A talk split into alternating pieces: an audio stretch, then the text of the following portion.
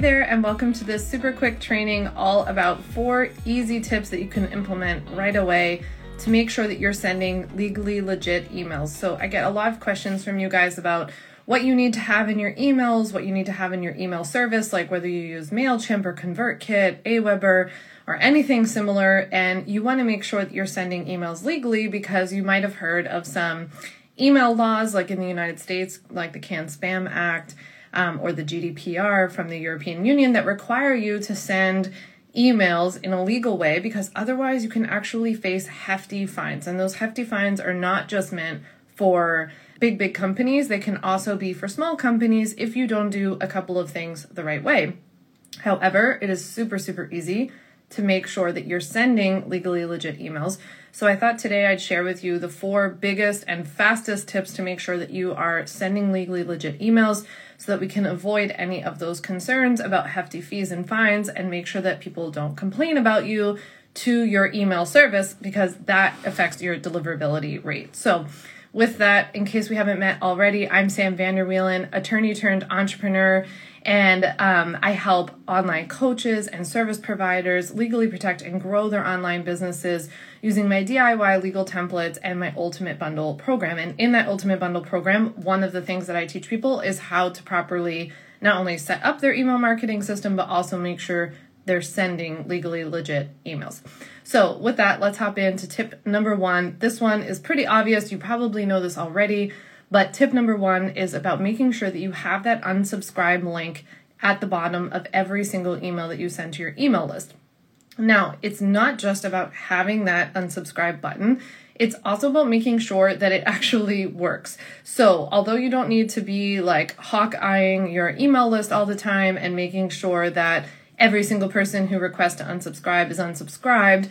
If you like, if a problem comes to your attention, you find out that somebody has been unsubscribing from your email list, but they're still receiving it, or if you see that people are complaining about your emails um, to your email service, then that would be cause for concern and that would be something that you would look into. You would probably just coordinate with ConvertKit or MailChimp or whoever that you're using um, to make sure that they are actually unsubscribing.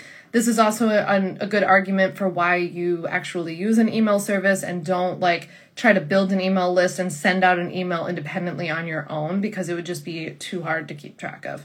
So make sure that you have that unsubscribe link. Make sure that it actually works.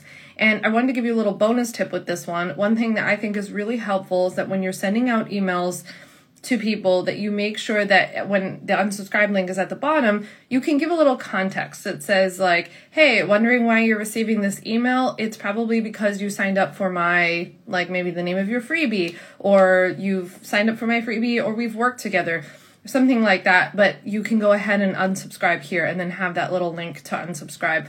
But I think that it's helpful sometimes to give people context just because people do sign up for a lot of emails and they might initially be like, I never signed up for this, but then when you give them some context as to how they did sign up for it, it might ease their concerns. So I think that that's always helpful.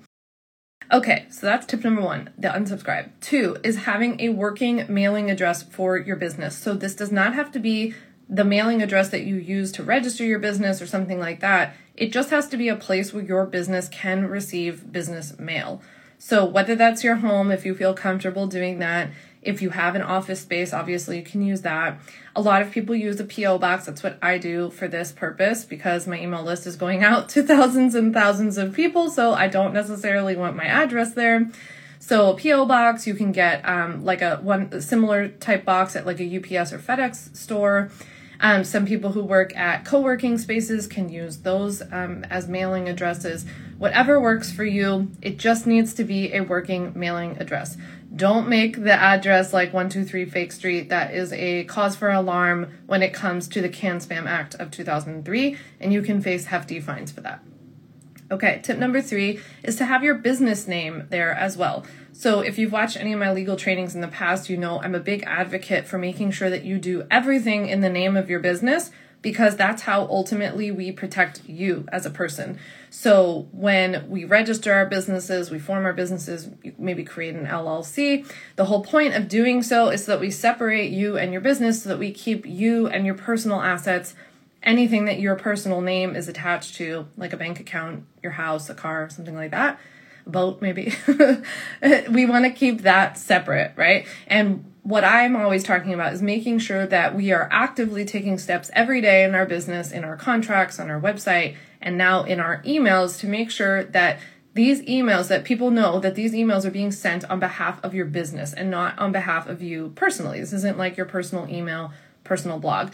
So having your little um, copyright symbol at the bottom, where it's the copyright, the year, and your business name, maybe just including your business name at the bottom, something like that.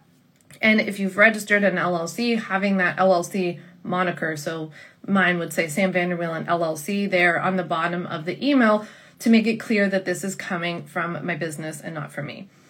Okay, last but definitely not least, the fourth and final tip here for making sure you send legally legit emails is making sure that you're only sending them to people who actually asked for them, right? So we're not sending emails to people who like randomly emailed us one day or somebody you met at a conference or whatever. I sometimes end up on people's email list where I'm like, I did not sign up for this at all. And then I realized I had a very tangential interaction with them and they threw me on my their email list and that is not okay. It instantly puts a bad taste in my mouth, right? So we want to make sure that we are sending these emails only to people who have asked to receive them, right? And then we're making sure because of tip number 1 they can get out of it if they want to. And we are also only emailing them content that they've asked for as well. Now, this doesn't mean that you can't talk about other things in your business, right? Like I sell legal templates, but I email out like business tips, behind the scenes, personal stories, um, stories about my journey leaving the, the law and, and becoming an online entrepreneur.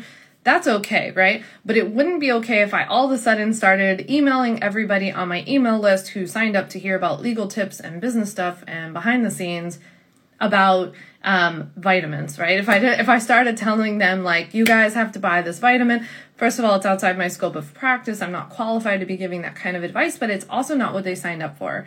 So you want to generally speaking stay within your categories and you want to talk about what you can talk about in your email list, okay? So, just to review, that's the unsubscribe button, number 1. 2 is having a working mailing address for your business at the bottom of your email.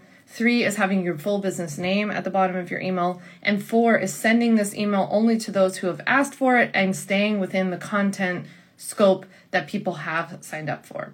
If you want to learn more about making sure that you're not only sending legally legit emails, but you're sending legally legit contracts, you're forming your business properly, protecting your content, getting paid, growing your business, and scaling your legally legit empire, as I call it, then I invite you to learn more about my Ultimate Bundle program. That is where I offer you 10 of my most essential DIY legal templates, like all the contracts and website policies you need, plus access to 23 on demand video trainings about everything I just mentioned, including email marketing. So I do teach you inside of the Ultimate Bundle much more in depth how to go through and make sure that you're setting up your email list properly, you're taking people onto your email list properly so that you don't end up in any legal hot water. And of course, there is a GDPR training there to teach you exactly how to set up the GDPR email and the consent that you need. Um, and making sure that you have all the steps in place to legally protect your business. So you can head to samvanderwielen.com, my website, to learn more or join my ultimate bundle. You can also browse and shop my DIY legal templates a la carte. Thanks, guys. I'll see you later. Thanks so much for listening to the On Your Terms podcast. Make sure to follow on Apple Podcasts, Spotify, or wherever you like to listen to podcasts. You can also check out all of our podcast episodes, show notes, links, and more at samvanderwielen.com slash podcast. You can learn more about legally protecting your business and take my free legal workshop, Five Steps to Legally Protect and Grow Your Online Business at samvanderwielen.com. And to stay connected and follow along, follow me on Instagram at Sam Vanderwielen and send me a DM to say hi.